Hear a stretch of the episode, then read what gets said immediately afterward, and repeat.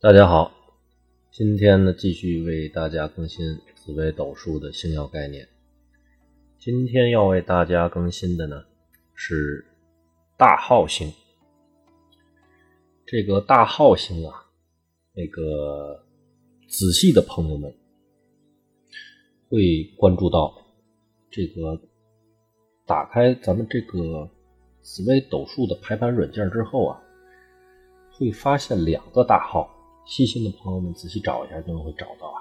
这个有的是在咱这个呃，就是星耀排列当中啊，在各个宫位当中上边会显示有一个大号，还有个大号呢是在这个宫位当中的左下角啊，有三排也会有个大号。这个大号星啊。嗯，只存在于啊，这个南派也属于是中州派的紫微斗数当中，一个是属于博士十二神当中的大号，另一个呢是根据年支安星啊出现的大号，这两者啊略有不同，这个后者呀。也就是咱排盘之后，在宫位当中上面那一排啊出现的大号啊，具有一定的桃花性质啊。前者就这博士十二神当中的这个大号性啊都没有，仅有这个耗散的这种意味。嗯，就是唯若是这个当两颗大号星啊撞一块了，在同一个宫里，或者什么呢？彼此相冲，对宫相冲。则主这个耗散啊和这个桃花的色彩呢都会存在，这是由于呢星耀的性质啊彼此影响啊会有这个加强的意味在里边。命宫这个大耗星啊主什么呢？主这个破财，一生呢常与损耗破财之事相伴，劳心费力。功名利禄，易得易失，不宜呀同近亲来往，不然呢，多耗损而没有益处。若是与红鸾三方同度啊，不论正星妙望，不论正星妙望与否，多主多主这种耗财性，这个就体现出来的它一个桃花性。申宫呢出现了大耗星，主什么呢？做事积极，身体力行，往往呢不放心让别人代替自己去做一些事情，事事必然得就是要亲力亲为啊。然后，但是呢，往往结果呢是这个戏中还有污，命线遇大耗。功名利禄啊，易得易失，内部损耗大，不宜与近亲来往啊，否则多耗而无益。大耗不宜什么呢？与这个天行啊和这个这个擎羊同度，否则呢容易犯官司口舌。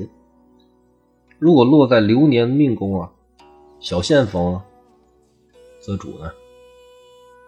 则主这个行克相，亦不宜入这个财帛宫。入到财帛宫呢，主争执，而且呢也主一种财富上的损耗。呃，也不宜与这带浮动性的星耀同度。这带浮动性的星耀，大家要问了是是哪一类啊？这带浮动性的呀？就是像天机呀，啊，还有这个太阴啊这一类的，可能会加强这个不安和损耗。若是与贪狼啊同度，又与这个文曲化忌与三方四正相会在命宫，主人呢？好投机，赌博，但是呢，他不主你会赢啊，他主你会因此而破财。大号的杀伤力啊，与其所处的阴宫和阳宫有关。大号入阳宫呢，大家反映一下，什么叫阳宫？就是子寅辰午申戌。我们之前讲过，十二地支，奇数为阳，偶数为阴。大号入阳宫呢，主刑克六亲。大破败，耗别人，即给别人造成伤害。大号呢，入阴宫，也就是丑、卯、巳、未、酉、亥，主暗号。这个损耗呢，是自己给自己带来的伤害。这个大号入十二宫啊，它有不同的概念，我给大家简单的介绍一下。这个入命呢，若本命啊为富贵的格局，又无煞星呢相冲破，反而呢少年得志，大权在握。若逢凶星呢，则主白手起家，十做九不成啊，非守成之辈。也就是说，你不可能是坐享其成的啊。这个，但是呢，成功的概率呢也会比较低。但是呢，就是。需要有这种煞药啊相冲，带有这种不折不挠的啊，能坚持不懈的，像火星啊这样的星耀去冲的啊，包括青阳，的这种韧性都冲起来，这样呢，反呢会成为这种富贵格局，而当然是一定要通过努力之后，财帛宫呢入大号。命主啊，没有金钱的概念，大进大出，一生啊收入积蓄少，劳心费神，运程起伏不定，失意的比较多，遇事啊不由自主，常会把自己呢这个拉到一个比较被动的位置，付出的多，得到的就没有这个理想当中的这么。好，会得到的比较少，这是常做一些无用功啊，而且呢，这个说白了就是这个事倍功半。入与吉星啊，虽有损耗，但呢进多出少。与咸池同宫呢，因色破财；与桃花星会合，加这个。加这个诸煞药啊，天行因色而导致灾祸。入阳宫呢，啊，这个财帛宫在阳宫，大耗也入进来，这个钱财耗尽。啊，这个阴宫呢，这个就主什么呢？这个努力到头，终是一场空。这个财帛宫我们讲完了，我们说一下官禄。这个工作不稳或职场上啊与人寡合，有事业上的这种破败相。位于阳宫的大起大落，工作是非多；出于阴宫呢，因独断专行造成的自己的一个暗号。入迁移宫啊，外出不顺，会发生一些啊。无端之事，入阳宫呢，有这个意外事故啊，或者是被被窃、被偷了啊。然后入阴宫呢，主这个意外的损失，注意这种水火之灾。大号入福德啊，内心啊有不为人知的一面，就是可能是有自己的。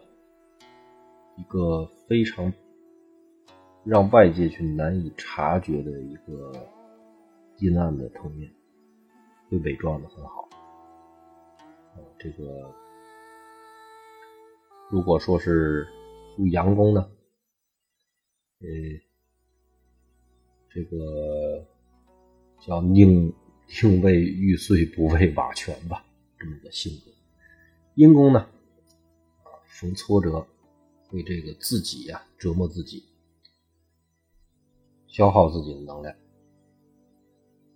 入父母宫啊，阳宫主兄弟不和啊。入父母宫啊，这个阳宫啊，易在这个责骂、挨打，或者是在不健康的这种家庭成长中啊，这个这个生生活。在阴宫呢，亲情比较淡薄。兄弟宫呢，这个如果说是大号入到这个兄弟宫的阳宫的位置啊，主兄弟不和，甚至呢大打出手。阴宫呢，手足不和，会有这种语言上的争执。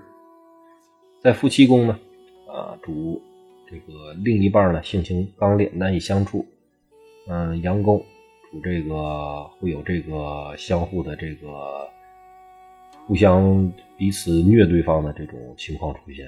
啊，这个如果说入阴宫呢，主夫妻同床异梦，貌合神离。入子女宫与子女相处不睦，有代沟，啊，与孩子翻脸。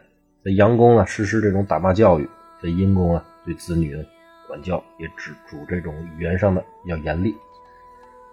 如果说这个大号入到极恶宫呢，它主这种虚耗性的这个疾病，啊，如这个流日见这个煞呀，流日见煞或者这个见这个。